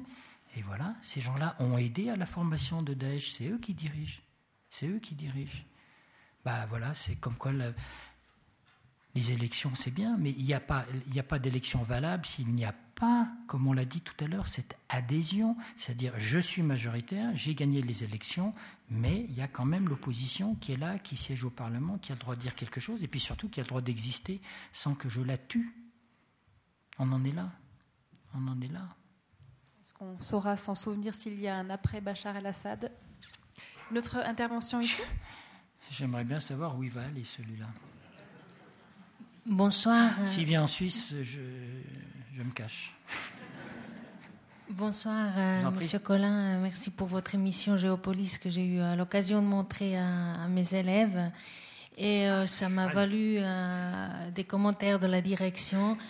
Comme quoi, bon, j'ai employé 3 mots de latin, c'était déjà mal barré, mais avec votre émission, c'était la fin, puisqu'on m'a dit c'est pas des intellectuels, vous voyez. Alors on est, mais ça c'est ma question pour introduire la question que j'aimerais vous poser. Qui est pas des intellectuels ? Les élèves. Ah oui, la direction m'a dit c'est pas des intellectuels, donc il faut pas trop leur donner. Bon ? Mais ça, c'est pour introduire ma question, en fait, quand vous dites qu'il n'y a pas de gouvernance, oui. Mais je crois que, peut-être parce que j'ai trop étudié l'Antiquité, mais chez les Grecs, il y avait le concept de paideia, c'est-à-dire l'éducation. On ne séparait pas l'éducation de la culture, déjà. C'était 2 choses qui étaient intrinsèquement liées. On a quand même 2 services, la culture et l'éducation. Et je constate que l'éducation, le savoir est la base d'une société, pour avoir une société civile. Et je crois qu'il y a un abêtissement et un abrutissement. C'est bien beau de dire il nous faut des gouvernants, il faut un gouvernant. Mais s'il n'y a pas de société civile, je crois qu'il n'y a pas d'avenir avec des gens qui sont de plus en plus analphabètes et illettrés. Je m'excuse d'utiliser, c'est un peu fort ce que je dis, mais j'ai eu des élèves qui à 16-17 ans... ne savait pas écrire une phrase correctement en français et j'ai dû faire des tests QCM parce que je ne comprenais pas ce qu'ils écrivaient, ce qui est extrêmement grave. D'où le concept, je reviens, mais il y a un problème de culture et d'éducation. Une autre chose, mais ça c'est pour rebondir, mais je pense que vous l'avez dit, vous avez parlé de la société civile, mais pour ça il faut des citoyens cultivés, qui savent lire et écrire, ça semble évident. Bah, ça l'est pas pour certaines directions d'école. Et autre chose aussi, c'est par rapport, vous avez parlé, il y a une déconsidération des politiques, même en Suisse. Mais je crois que les justifier, bon, vous me dites, vous êtes encore une remontée, etc. Pas du tout, mais j'ai entendu des personnes qui ont écrit des emails à des élus locaux d'ici, et on a presque déposé plainte contre eux. Alors peut-être l'email était un peu salé ou corsé, j'en sais rien. C'était pas insultant, c'était de l'ironie. Mais quand on en arrive là, je pense que les gens, ils vont plutôt se taire, plutôt. Je crois que la démocratie, c'est surtout les gens qui tiennent, les politiciens. Et je crois que pour beaucoup de politiciens, le fait qu'on les conteste, même ici, c'est une expérience de l'extrême. Hein. Oui. Voilà, merci. Ça rappelle plusieurs remarques très brèves. Moi, ce qu'on m'avait appris à l'école de journalisme, parce que l'école de journalisme était intéressante au niveau pratique, ça apprenait un certain nombre de techniques journalistiques, mais en gros, ça consistait aussi à Paris à nous apprendre ce qu'on n'avait pas appris à l'école au niveau civique. C'est-à-dire les institutions, la marche du monde, etc. Donc évidemment, je vais tout à fait dans votre sens et je suis désolé si certains considèrent que vos élèves ne sont pas intellectuels, mais j'espère qu'ils deviendront prochainement. Mais c'est ce que vous dites, au niveau démocratie et dictature, c'est ferme ta gueule. Et démocratie, c'est cause toujours. C'est ça. C'est-à-dire on est sans arrêt entre ces 2 systèmes. Et malheureusement. Et puis, en ce qui concerne l'éducation, je vais vous donner un exemple. J'avais connu, c'est très vieux, quand j'étais à Beyrouth, pour des raisons alors complètement bizarres, j'avais été en relation avec les vrais terroristes de l'armée secrète arménienne. Et il ne s'agit pas ici de savoir s'ils avaient raison dans leur motivation politique pour que la Turquie reconnaisse le génocide. Ce n'est pas le débat, et moi je ne partageais pas leurs idées violentes. tous ceux qui étaient à Beyrouth, qui avaient fait des attentats à Paris, l'attentat d'Orly, je ne sais pas si vous vous rappelez, ils ont un même âge, j'en ai retrouvé un, qui s'était fait exploser malencontreusement en préparant sa bombe dans un hôtel à Genève. L'oups. Il avait été mis en prison et ses copains n'étaient pas contents. Donc, comme ils n'étaient pas contents et que la Suisse ne voulait pas le relâcher, ils ont mis une bombe dans un magasin à Lausanne. C'était dans les années 71. On a oublié ça, mais... un bel exemple de gouvernance aussi, hein. On relâche des assassins, il y a prescription donc on peut en parler, mais ces gens-là, ces terroristes-là, la moitié était d'un très haut niveau universitaire, donc il ne fallait pas avoir à l'époque en tout cas l'idée d'un terroriste totalement analphabète, au contraire, c'est comme ceux du 11 novembre, tous ceux qui étaient dans les avions étaient de niveau universitaire. Et puis là, c'est plus du tout comme ça chez Daesh. Chez Daesh, ce sont... Alors, les motivations, le profil, on s'est tous trompés en disant c'est des pauvres, des banlieues, déshérités, avec le père qui est absent, enfin, etc. C'est pas vrai. Le principal chef français de Daesh, c'est un type qui vient de Bretagne, d'une famille catholique, avec les deux parents instituteurs. Donc, vous voyez, on s'est complètement trompé. Il faut le reconnaître. Bon, problème. Mais un truc que je lis dans leur littérature... Leur idée, c'est il faut tuer les chrétiens, les yazidis, les juifs aussi. Mais enfin, il faut surtout ça, c'est une obsession, il faut tuer, et ils disent jamais les chrétiens, ils disent les croisés. Hein, c'est toujours cette idée de revenir en disant il faut tuer les croisés. Et pourquoi il faut tuer les croisés, disent-ils? Parce qu'ils occupent notre terre. Mais enfin, un minimum d'éducation voudrait qu'ils aient appris que les chrétiens étaient au Proche-Orient 7 siècles avant l'instauration de l'islam. Ben non, ça n'apparaît nulle part. Et on est là à essayer de réexpliquer, on lève le doigt en disant « Non, vous savez, les chrétiens, ils sont chez eux quand même. » Je veux dire, non seulement ils sont chez eux depuis si longtemps partout, dans toute la Mésopotamie, le Proche-Orient, ils sont chez eux, puisqu'ils y sont depuis le début de la chrétienté, donc que je sache ça, hein, 659 ans, etc., avant le prophète, et c'est tellement vrai qu'il y a eu une coexistence, avec des épisodes malheureux, mais il y a eu en gros une coexistence parfaite entre les trois religions, sans problème. Non seulement ça, mais les chrétiens ont été pour beaucoup les initiateurs des causes arabes. Par exemple, le parti basse de Saddam Hussein, avant que ce soit complètement dévoyé et que ça passe dans un régime violent, c'est un type qui s'appelait Michel Aflaq, qui était un chrétien. D'ailleurs, il y a toujours eu des chrétiens dans le gouvernement de Saddam Hussein. Donc on en est là, on a des jeunes là qui viennent dans les métros et qui viennent tuer des chrétiens dans l'idée que, voilà, ils font œuvre de justice parce que les chrétiens ont malheureusement pris le contrôle de leur terre d'islam. C'est un vrai problème culturel. C'est pas un problème politique, c'est pas un problème policier, là. Il y a le problème politique, il y a le problème policier, mais là, c'est un problème culturel. Vous vous rendez compte, effectivement, s'il faut le travail qu'il faudrait faire pour dire à ces gens-là, mais vous êtes complètement fous, vous professez des idées qui sont totalement en dehors de toute vérité et de tout contexte historique. Donc, vous avez raison, oui, la culture, malheureusement, ça fait défaut. À qui la faute ? À nous, aux parents, je ne sais rien, je ne sais pas, c'est un autre débat, un beau débat. La semaine dernière, un auditeur posait la question à Christine Ockrent de savoir si le fait d'avoir un Donald Trump dans les papables pour les élections américaines n'était pas aussi le fruit d'une campagne de déséducation des citoyens pour pouvoir faire passer des choses. Question à laquelle Christine Ockrent avait répondu assez avec l'affirmative. Donc, on peut aussi se poser la question quand vous parlez de la responsabilité de la déséducation, de la déculturation à qui elle revient. J'aimerais revenir sur le thème de croisée. Oui. Vous dites que c'est lié au fait que à cette théorie complètement fausse qui est trimballée, mais est-ce que c'est aussi, pour moi, il y a l'idée d'un effet boomerang? Est-ce que c'est pas l'idée, alors que ça remonte aux croisées ou que ce soit un tout petit peu plus récent, que ce soit une réponse à des actes qui ne sont pas, je ne parlerai pas des croisades, c'est pas le moment d'en faire le jugement, mais à des actes posés par les Occidentaux, notamment les Américains, et qu'on se prend un petit peu un boomerang dans la figure par rapport à certaines choses qui ont été faites. Vous parliez du démantèlement total du gouvernement irakien, c'est un des éléments.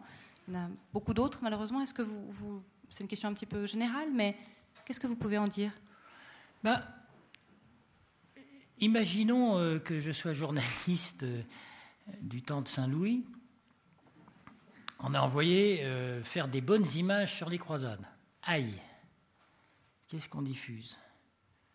On diffuse les braves croisés qui égorgent les musulmans, les chiens d'infidèles sur les autels de Jérusalem. On montre l'image. Est-ce qu'on est sûr de ça? Donc oui, dans la chrétienté, je crois qu'il faut assumer. Bon, je ne suis pas représentant de l'Église, hein, mais enfin, je veux dire, il faut tenir compte, effectivement. Mais ce qui me frappe, ce n'est pas tant qu'il y ait un rappel de probablement certaines exactions, mais que ça devienne finalement la justification de ces actes, comme s'il s'agissait de faire une revanche. Mais c'est exactement de ça qu'ils causent dans leur communiqué. C'est exactement, ils s'adressent aux croisés en disant « Vous allez payer pour toutes les erreurs que vous avez faites ». Alors ça, on a bien compris que c'est un discours d'endoctrinement pour ces petits jeunes qui sont persuadés, comme ils l'ont fait en Irak, qu'il faut tuer tous les chrétiens. En Irak, il y avait 800 000 chrétiens, c'est une estimation. Il en reste à peine 300 000. Où ils sont les autres? D'ailleurs, c'est très curieux parce qu'on n'en entend jamais parler. Comme quoi, il y a des gens qui sont extrêmement silencieux dans l'exil. Mais oui, on en est là. Et donc, c'est ça aussi le côté médiéval, moyenâgeux, mais au sens péjoratif du terme, pas au sens culturel, hein, de Daesh, la décapitation comme déshumanisation totale de l'adversaire. Non seulement on le tue, mais il faut le déshonorer, lui couper la tête, comme ça il n'ira pas au paradis. Je sais pas. Je veux dire, tout ça remonte, tout ça, ce sont des vieux trucs qui reviennent. Le problème, c'est que ça se passe aussi dans le métro à Bruxelles. C'est ça le problème, c'est qu'on a un mal fou, d'abord à comprendre l'attitude et encore moins les motivations de tous ces jeunes. Et puis comment lutter contre ça? Ça, c'est un gros problème. Et moi, c'est pour ça que je suis, à ce niveau-là, je suis effectivement très, très inquiet parce que maintenant, ça prend des proportions absolument dramatiques, vraiment dramatiques. D'autres questions? Ah, dis donc, il y a du monde dans l'avion. Hein, mais les passagers de classe économique ont droit, pas seulement ceux de la première classe. Ils ont tous les droits. Oui, votre conférence a été si riche qu'on aurait beaucoup plus de questions, mais peut-être une remarque sur un petit peu en marge de ce qui a été dit jusqu'à présent. Non pas que je ne crois pas à l'éducation, mais enfin, on cite souvent, vous avez cité beaucoup d'exemples, on cite souvent l'exemple de l'Allemagne, qui était le pays le plus cultivé du monde à l'époque, et puis qui a donné ce qu'elle a donné. Ça fait écrire à Joël Kunst dans Le Temps récemment une phrase que j'ai beaucoup aimée en parlant je crois de Goebbels, dit finalement c'est la vanité de l'intelligence et l'insignifiance de la morale dans la politique. C'était une phrase que j'ai essayé de mémoriser, mais une remarque encore, si vous me permettez. Vous avez surtout parlé de manque de gouvernance au niveau des institutions internationales, de l'ONU, et puis avec un peu un parallèle avec l'Union européenne. Je partage à peu près cela, mais évidemment, c'est le résultat des politiques nationales, je trouve. Et quand vous parlez de délitement qui vous inquiète, je partage cela, mais ce n'est pas au niveau des institutions internationales, c'est dans les pays eux-mêmes que ce délitement. Et puis, les passagers dans l'avion, l'image est belle, mais ça veut dire que vous pensez que c'est les citoyens qui doivent maintenant orienter. Or, en même temps, on voit, vous le constatez, vous le dénoncez, la dépolitisation de la jeunesse dans nos pays.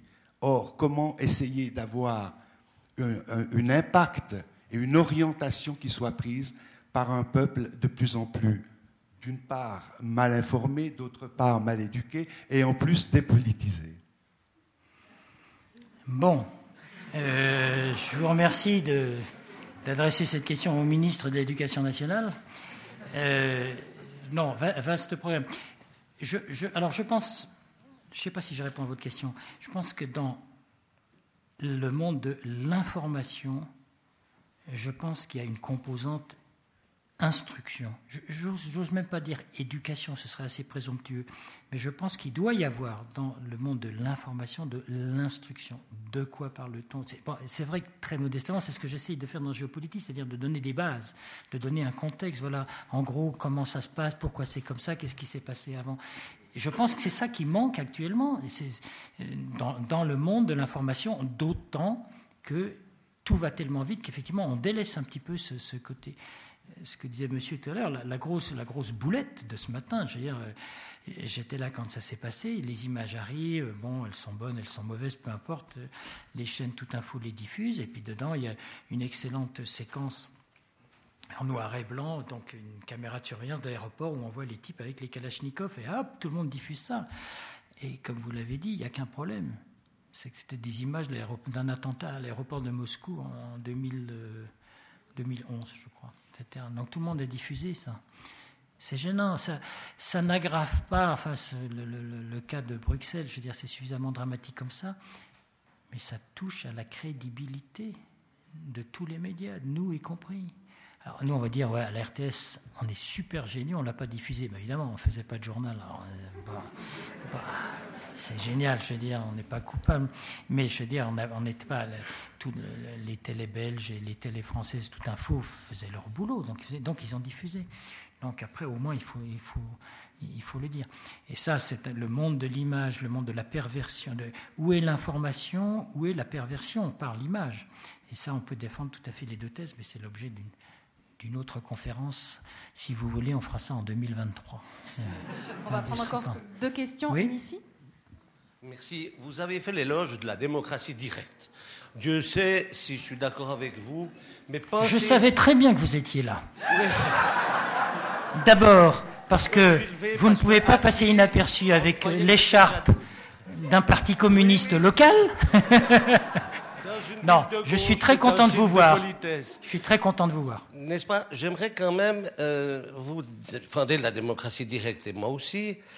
Mais c'est quand même une large utopie que de croire qu'on peut exporter le modèle. N'est-ce pas ? Je prends qu'un exemple, puisque vous êtes français, le référendum... J'espère que ça n'est pas un reproche. C'est un constat. J'aurais aimé que ce fût un compliment. J'irai pas jusque-là. Moi, si. Mais en France... On a fait une émission ensemble, ça a été très dur. Hein, au bon sens. Ça a été une semaine. C'était très agréable. Mais je reviens. Le référendum en France, depuis Napoléon III, et ça en souffre.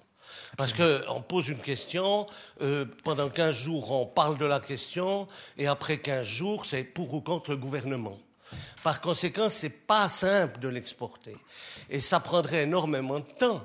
Il faudrait déjà que les médias français, à part quelques exceptions, Antenne 2, il y a de belles émissions politiques aussi, mais il y en a très peu. Chez nous, il n'y en a pas beaucoup non plus.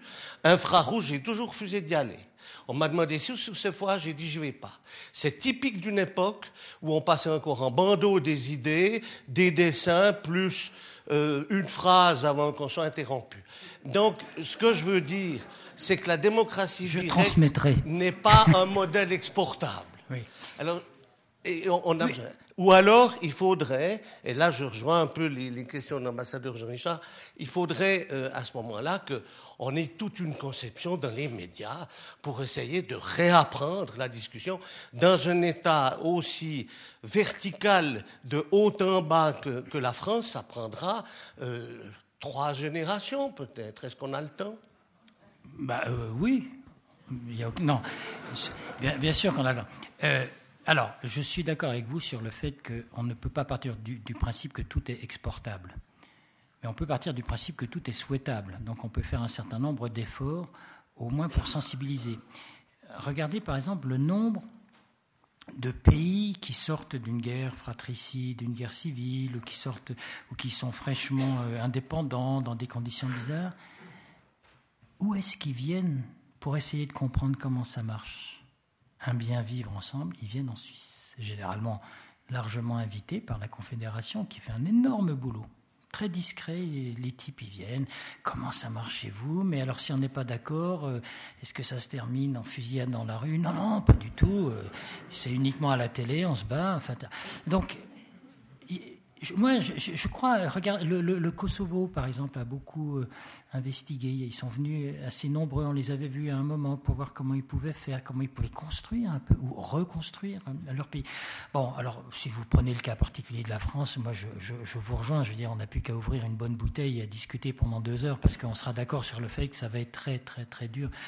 Pourquoi ? Parce que c'est un pays qui est resté, malgré tout, tellement hyper centralisé, hyper, depuis toutes les réformes territoriales, je veux dire. Et donc, effectivement, mais je persiste à penser que dans la plupart des pays européens, c'est ce système-là qu'il conviendrait d'adopter, parce qu'il n'y en a pas tellement d'autres. Il n'y en a pas tellement d'autres où, encore une fois, la gouvernance, in fine, elle est assurée par ceux qui sont gouvernés. Et c'est ça qui est fondamental. Bonjour l'exportation, il y a des voitures qu'on essaie d'exporter, des fois ça marche. Les gens s'adaptent aussi à ce qu'on exporte.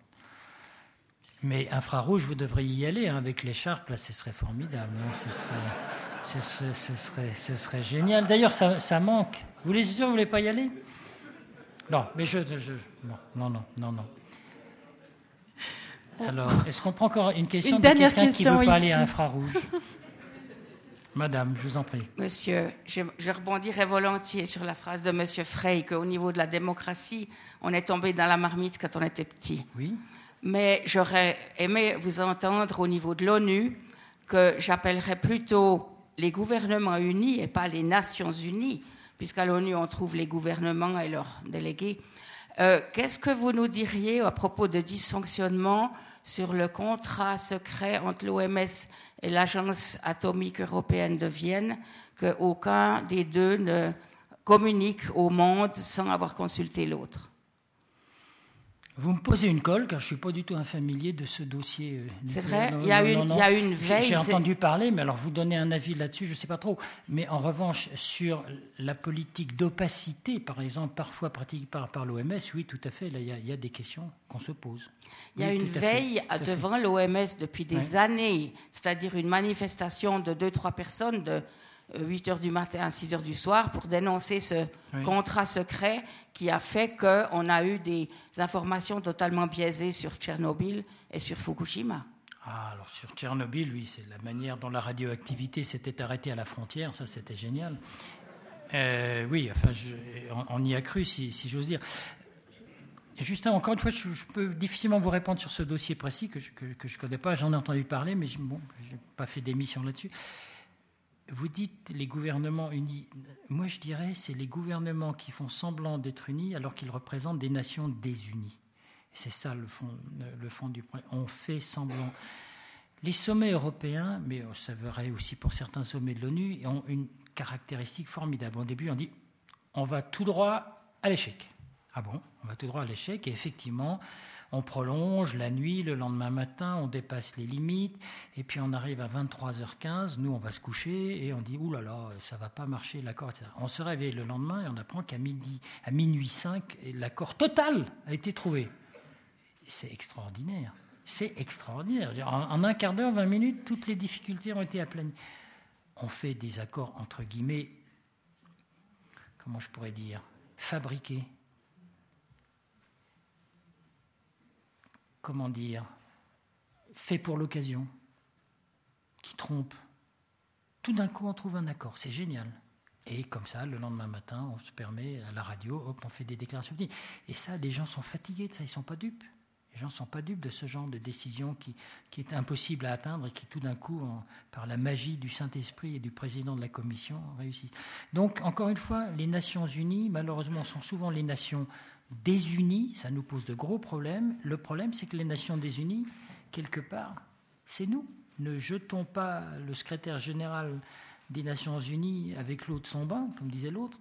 L'un de ses prédécesseurs a eu cette formule qui m'a toujours inquiété, m'a toujours un peu inquiété et amusé. Il disait, comme on lui faisait beaucoup de critiques, il disait, écoutez, les Nations Unies, l'Organisation des Nations Unies n'a pas... créer le paradis, mais au moins, on a réussi à éviter l'enfer. Bon, c'est bien, mais enfin, ça aurait pu être beaucoup plus ambitieux, et c'est voilà, j'aimerais en terminer avec ça. Tout ça manque singulièrement d'ambition, Et bon, ben voilà, c'est les passagers de l'avion. Et je dirais, juste pour conclure, c'est pas seulement les passagers, c'est pas seulement nous ici.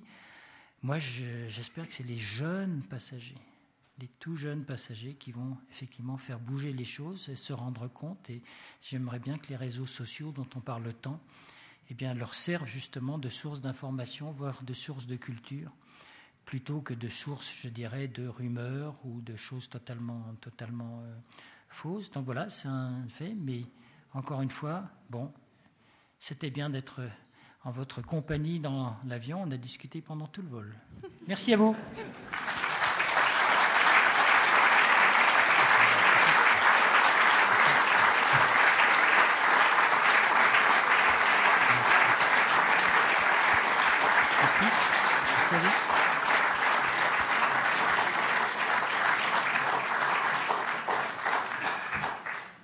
Peut-être cette soirée, avant que M. Langelle vous remette un petit cadeau au nom de la SRT, moi j'aimerais, vous parliez d'ambition et j'aimerais rebondir sur ce que vous avez dit en début pour parler de votre émission. C'est qu'on vous a d'abord répondu que ça allait emmerder tout le monde.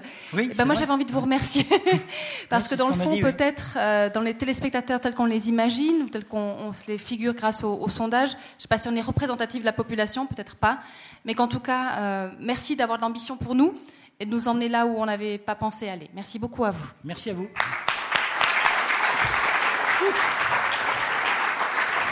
Voilà. Voilà, comme on a parlé beaucoup de démocratie ce soir et que le peuple a toujours raison, je crois que je peux le dire au nom de toute l'Assemblée. Un grand merci, c'était très passionnant. On a hésité à vous offrir une cravate rouge, mais vous étiez déjà munis d'une cravate rouge. Alors on a choisi le cordon rouge d'une petite maison locale qui est Jaco, qui j'espère saura satisfaire vos papilles, autant au niveau gustatif qu'au niveau du liquide. Et puis bon retour chez vous. Vous êtes toujours le bienvenu chez nous et continuez à faire des belles émissions comme vous avez l'habitude de le faire. Merci infiniment, monsieur. Merci à vous. Voilà pour clore, je vous invite maintenant à passer à côté pour prendre un petit verre de l'amitié pour ceux qui peuvent encore rester. Et il y a un petit repas qui est accompagné pour ceux qui peuvent encore rester. Je suis désolé, on a un petit peu de retard, mais j'espère que ce sera encore bon. Bonne soirée, merci beaucoup.